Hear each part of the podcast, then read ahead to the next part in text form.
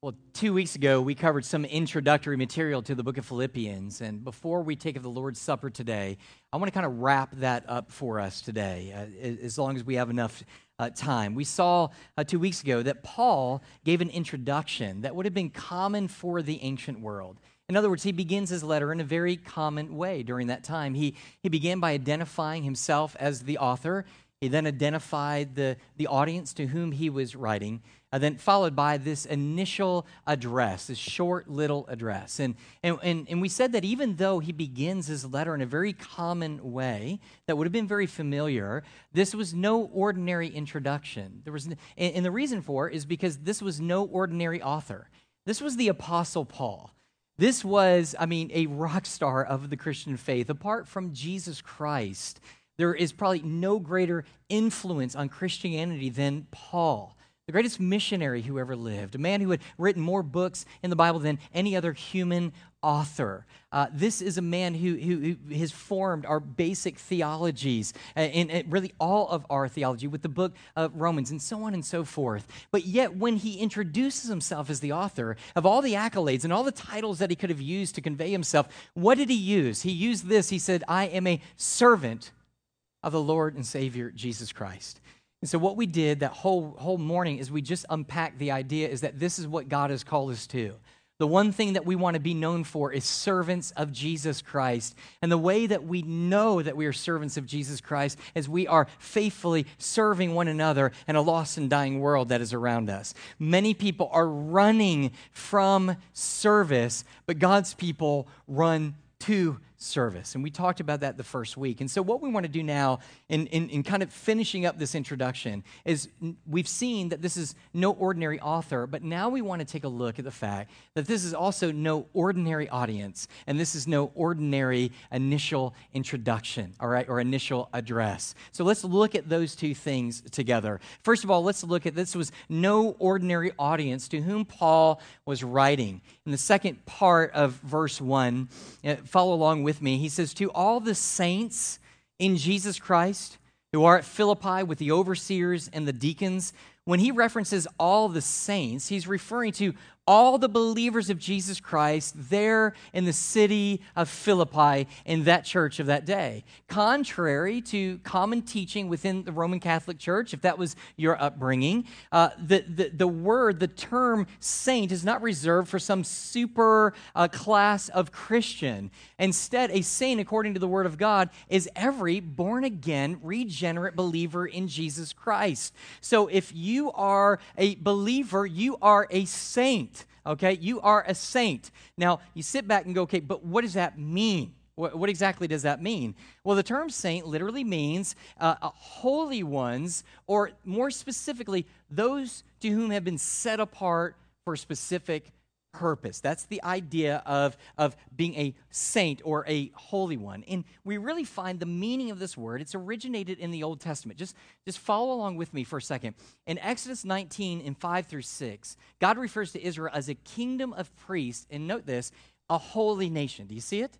A kingdom, okay, a kingdom of priests and a holy nation, a set apart for the purposes of God's nation. All right? Then in Leviticus chapter 11, verse 45. Note what he says. He says, For I am the Lord. He says, For I am the Lord who brought you up out of the land of Egypt to be your God. You shall therefore be holy, for I am holy. Do you see the picture? Here's an act of God. He's taking them out of slavery and he's setting them apart to do what? To live for Him, to be holy as, as God is holy. So, the first thing we see about this idea of saint, this title of saint that God gives to every believer, is that it's first and foremost a position. It's not something, a title that we earn. It's not something that we gain when we just do enough good things, then all of a sudden we somehow work for this title of saint. Instead, it is a position that is given to us based not on our work, but based on the work of Jesus Christ on our behalf. That's why he uses this phrase, saints. Notice the phrase, in Jesus Christ. So, what happens is we are set apart by God.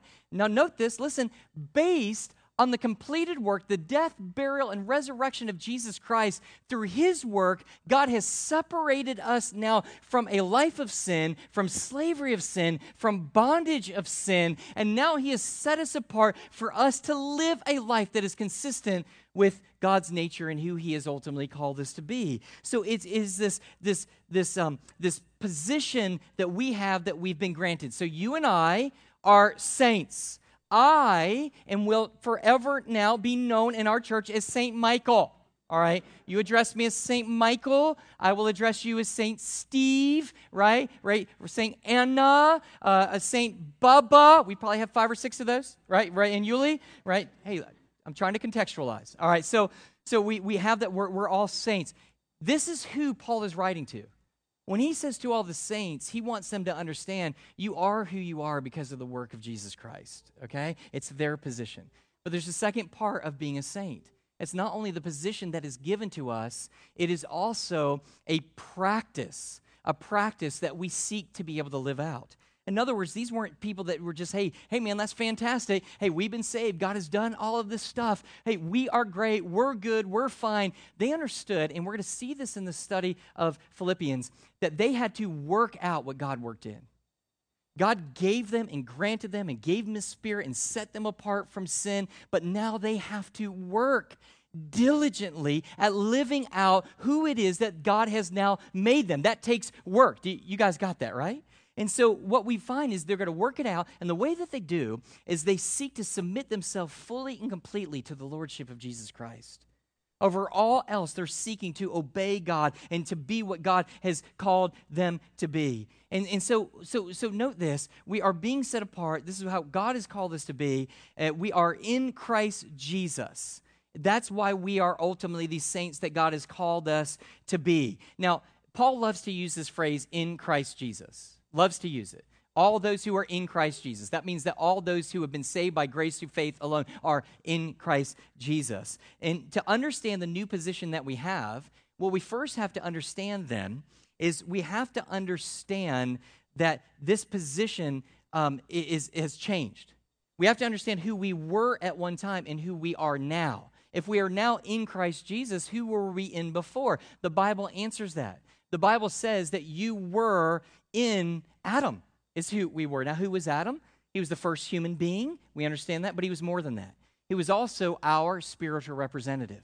He was perfect, the only man apart from Christ who was ever perfect. He was the best that humanity had to offer, and so he was our representative. So, as it would go with Adam, it would also go with us. Listen to this He was our representative. Where he succeeded, the rest of us would succeed. Where he would fail, the rest of us would ultimately fail. And what did he do? He failed.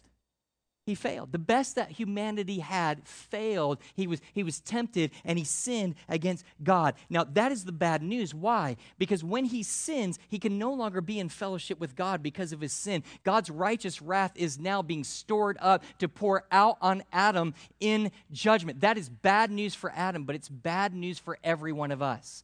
Because every one of us who came afterward, we were born underneath that same condemnation. We were born underneath that same judgment of God. And that wrath of God was storing up for the day of judgment as well for all of us. You say that's not fair. Why? Well, we were born into this, yes, but the Bible also says that we willfully sinned. All have sinned and fallen short of the glory of God. We're all in the same place. And so when we were in Adam before we were born again, we are under the wrath of God. But Bible gives good news. Here's the good news. In 1 Corinthians chapter 15, it tells us very clearly that there is a second or last Adam. Those are terms that reference Jesus Christ. They're, they're terms for Jesus himself. And so what we find is, is that Jesus came to do all that Adam failed to do.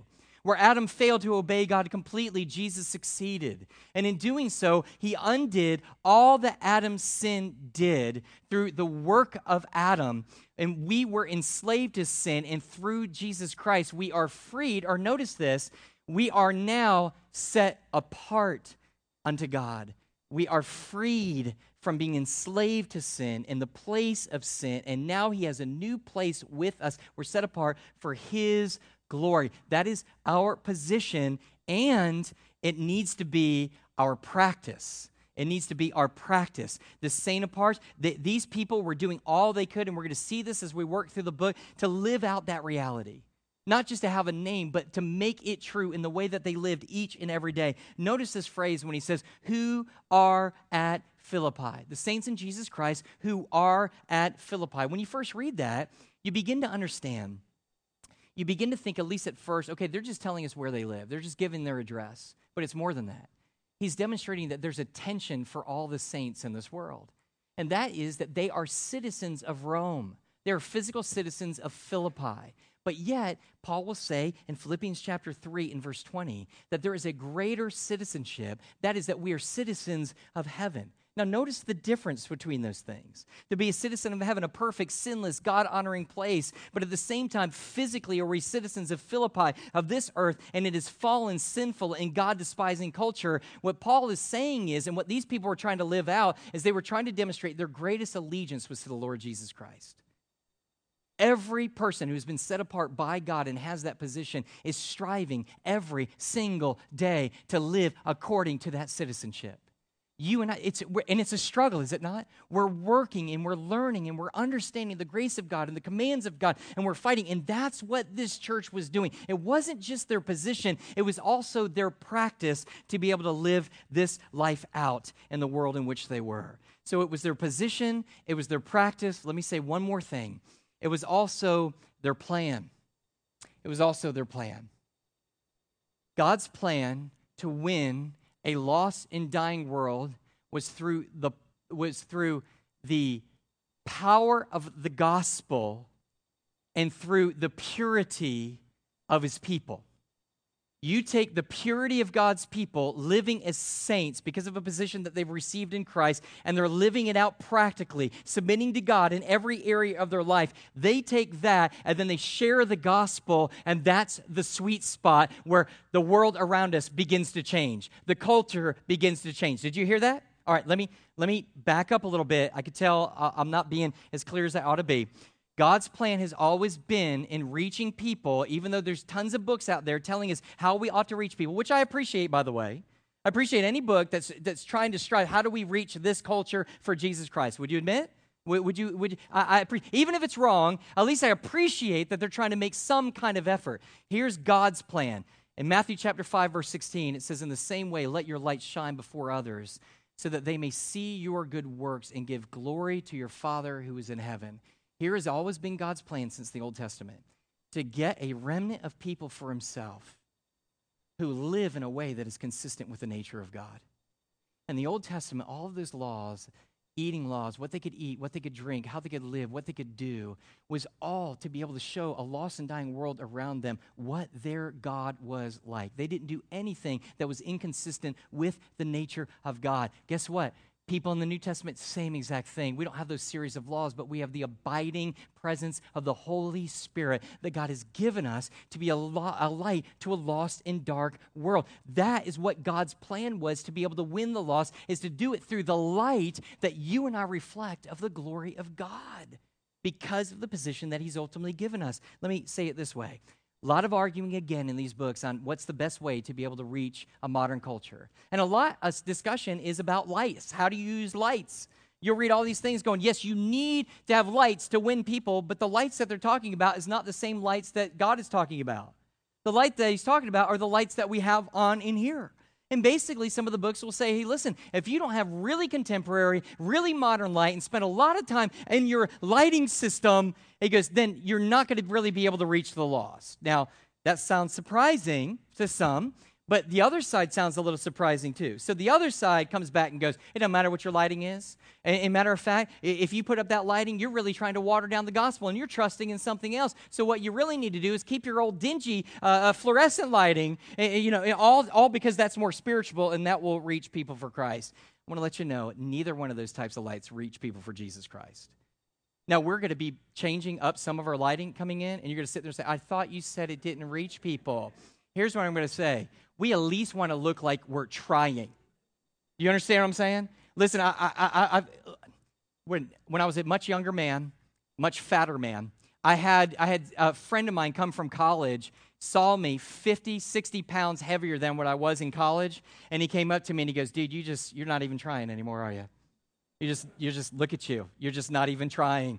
And we're like, wow, I'm not even trying. That's what I'm conveying. Hey, listen, the lighting thing is because we don't want to look dingy. We want to be able to look nice and have a nice ultimate environment, but there's no faith at all us at all if we put in new lighting that more people are ultimately going to come to faith in Jesus Christ. It just looks nice. Is that okay? Is that all right? I mean, we could really start promoting ugly if you want to, but ugly ain't going to win people either. So I'd rather things at least kind of be nice. So, what the scriptures are saying is no, listen, it's not about those types of lights. The type of light that is going to draw a lost and type world is the holiness and purity and the living out of the position that God has given you by His grace. When you live that out, listen to me. You're, I, I need you to get this desperately. All right, I'm going to I'm to take one more step and it's going to help you. Uh, I don't talk politics very often, do I? No, not very often. I know some people are like, you need to. All right, I know. I understand. I just don't. And the reason is it's just immensely depressing. All right, I just can't I can't even get into it. It's just it's it's immensely depressing. I'm just going to tell you my opinion. Everything is messed up. Okay? I mean everything is messed up. I'm trying to be a responsible citizen. I'm trying to keep up, trying to connect with the people, trying to be relevant, what they're worried about. I don't know how you watch it. I mean, I mean, goodness gracious, I'm watching debates that remind me of seventh grade gym class of me and my buddies going, uh-uh, yo mama, yo mama, you're ugly. Oh yeah, you're ugly. All right. And I'm like, but these are grown adults, right? This, and then I'm thinking, this is the best we have to offer. All right. So don't put your faith in government. All right. That's the first thing that we need to be able to understand. And we look at this, and I hear people all the time sit back, and, and, and people, look, in all seriousness, people are very worried, very worried, and very down. And people are fearful, and they're hoarding, right? You're, you would not admit it, but you're hoarding, and, and, they're what, what do we do? And the question keeps coming. I had somebody about a month ago ask me, they said, Well, Brother Mike, what do we do? Why, is, why aren't more pastors talking about this? Why aren't you talking about this particular issue? So let me go ahead and address that now. You guys ready? So here's our plan. Like, what do we do? Do we need to pick it? Go pick it. Do we need to write letters? Go ahead and write your letters. They say, What do you do? Stick to the plan, man. Stick to God's plan.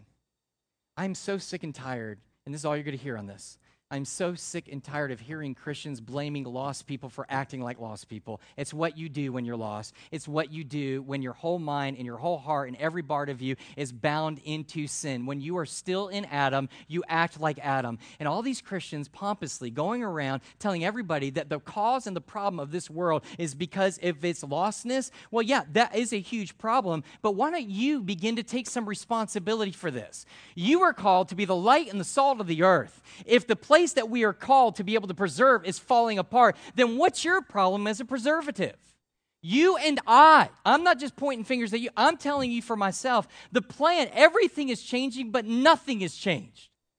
It is not about us getting the right person in the thing by just saying, how can we get the right person in the White House? This is not a trickle down system. This is a bottom up system. If you and I were serious about making disciples of all nations and living holy lives before the people who are around us, they see that light. They begin to worship our God in heaven. There would be somebody different in the White House.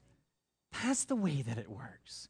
So let's stick to the plan. God has given us this amazing position by His grace. You and I ought to be working as diligently as we can, working out our salvation every single day. And the plan is to allow that through the combination of the clear teaching of the gospel of Jesus Christ to make a difference and a transformation in the world around us. You with me?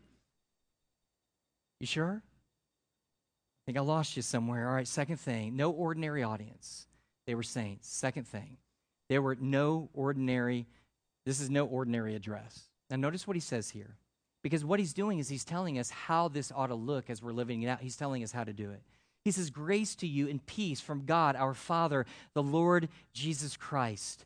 Now, what Paul does, again, remember I said this is no ordinary introduction, but he uses an ordinary method. And so, what he does is he combines an ordinary Greek kind of greeting that he would to the Romans in a, in, in, in, a, in, a, in a Jewish greeting, and he takes them very north and he blends them together. But what he does is he uses them now in a uniquely Christian way. They mean something different that they did within the secular world. So when he looks at grace, let me tell you what he means by grace. I think there's two things we primarily think of grace when we hear it. Two things that immediately come to our, our mind. What is it? First of all, receiving something that you don't deserve. Would you agree that?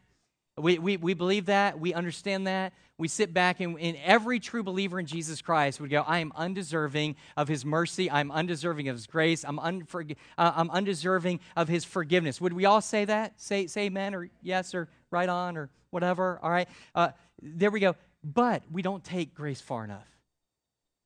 Because the true essence of grace is not simply that we're getting something that we don't des- that, that, that we don't deserve, is the fact that we're not getting what we truly deserve. We actually deserve the very opposite of what it is that we, He is giving us. What we deserve is hell what we deserve because we've rebelled against our creator God and all sovereign God. We deserve hell. We deserve to burn in hell for all eternity, separated from our creator and suffer for it. And it would be just for us to be able to do so.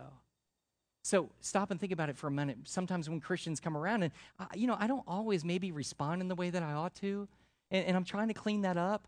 But for years, I would say this: as soon as somebody began to go, "Yeah, I don't deserve to be treated that way," I'm like, "Whoa, whoa, wait, whoa." Wait a minute. I understand what you mean, but let's really begin to talk about what it ultimately is that we deserve. Anything short of a fiery hell for all eternity is the grace of God. Amen? So we know that that's how we normally use it, but we understand that it goes further than just getting what we don't deserve. It's us actually not getting what we do deserve. There's a second aspect, I think, of grace when we think of grace, and that is we think of the forgiveness of sins that God's grace is to forgive our sins. And w- w- are we grateful for that, right? And, and we understand that you can't out sin the grace of God. Isn't that true? Where sin abounds, grace abounds all the more. You with me this morning on that? It's a wonderful thing. And we understand that, and all of that is absolutely true, and all of that is absolutely glorious.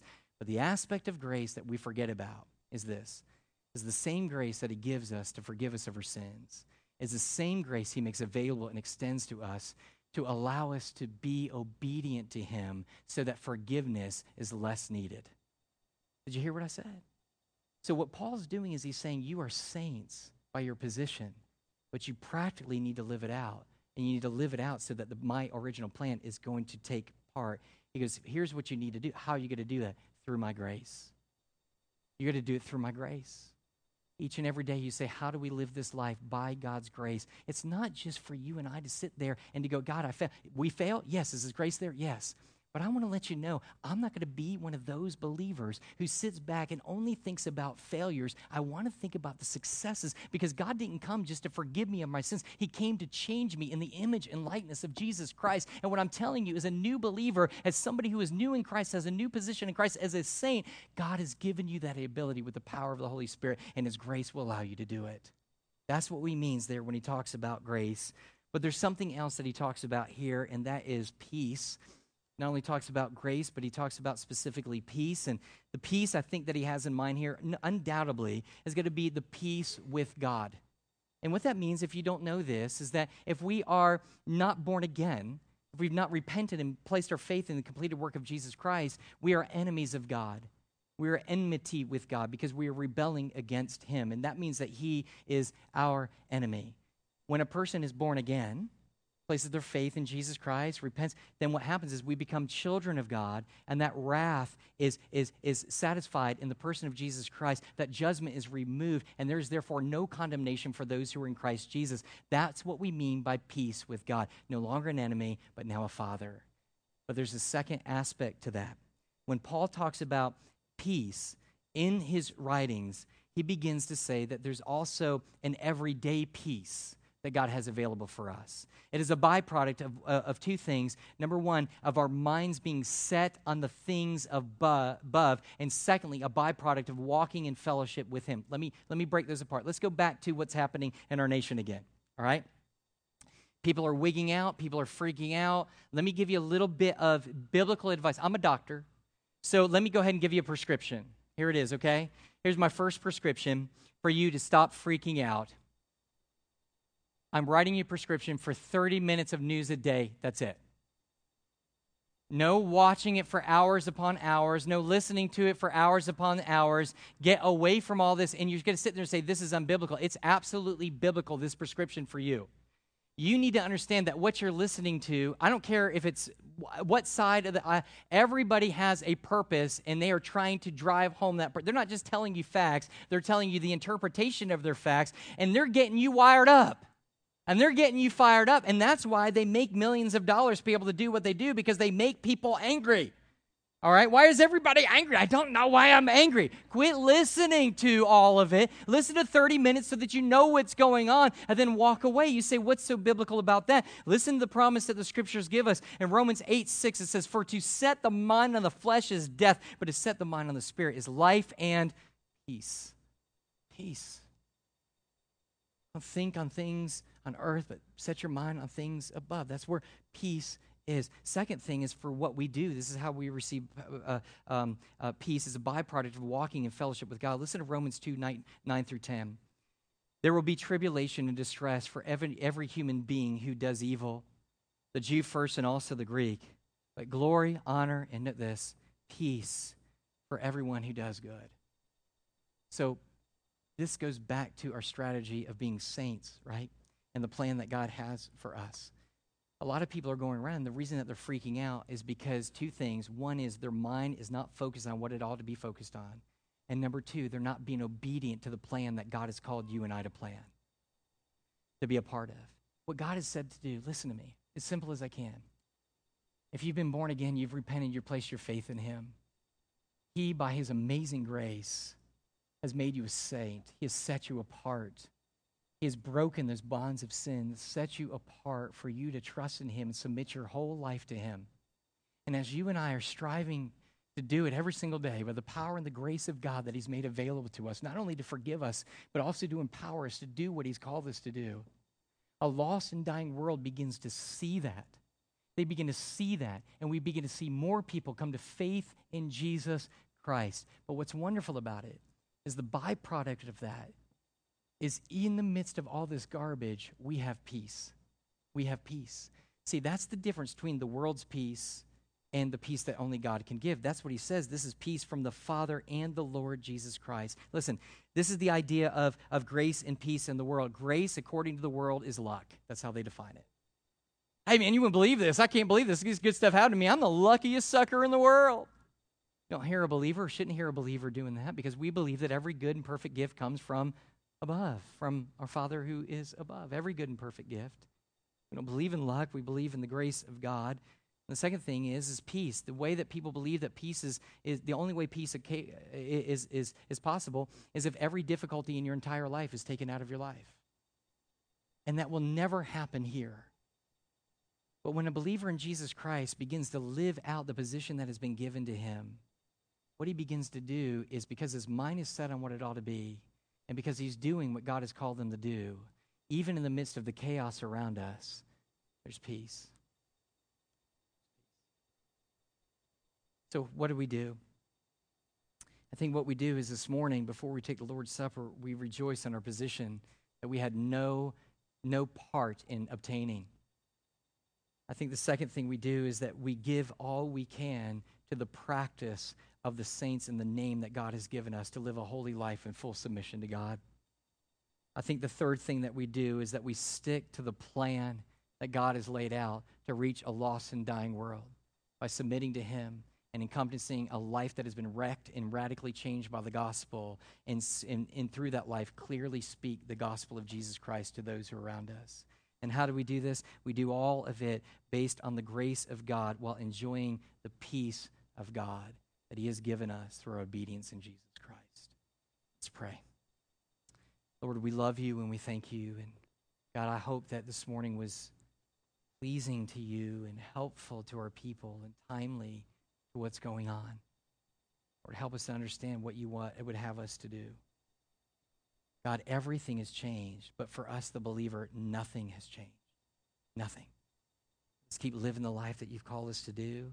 God, would you call more people out today? Would you save more people and set them apart to be saints by the grace and the mercy of God this morning?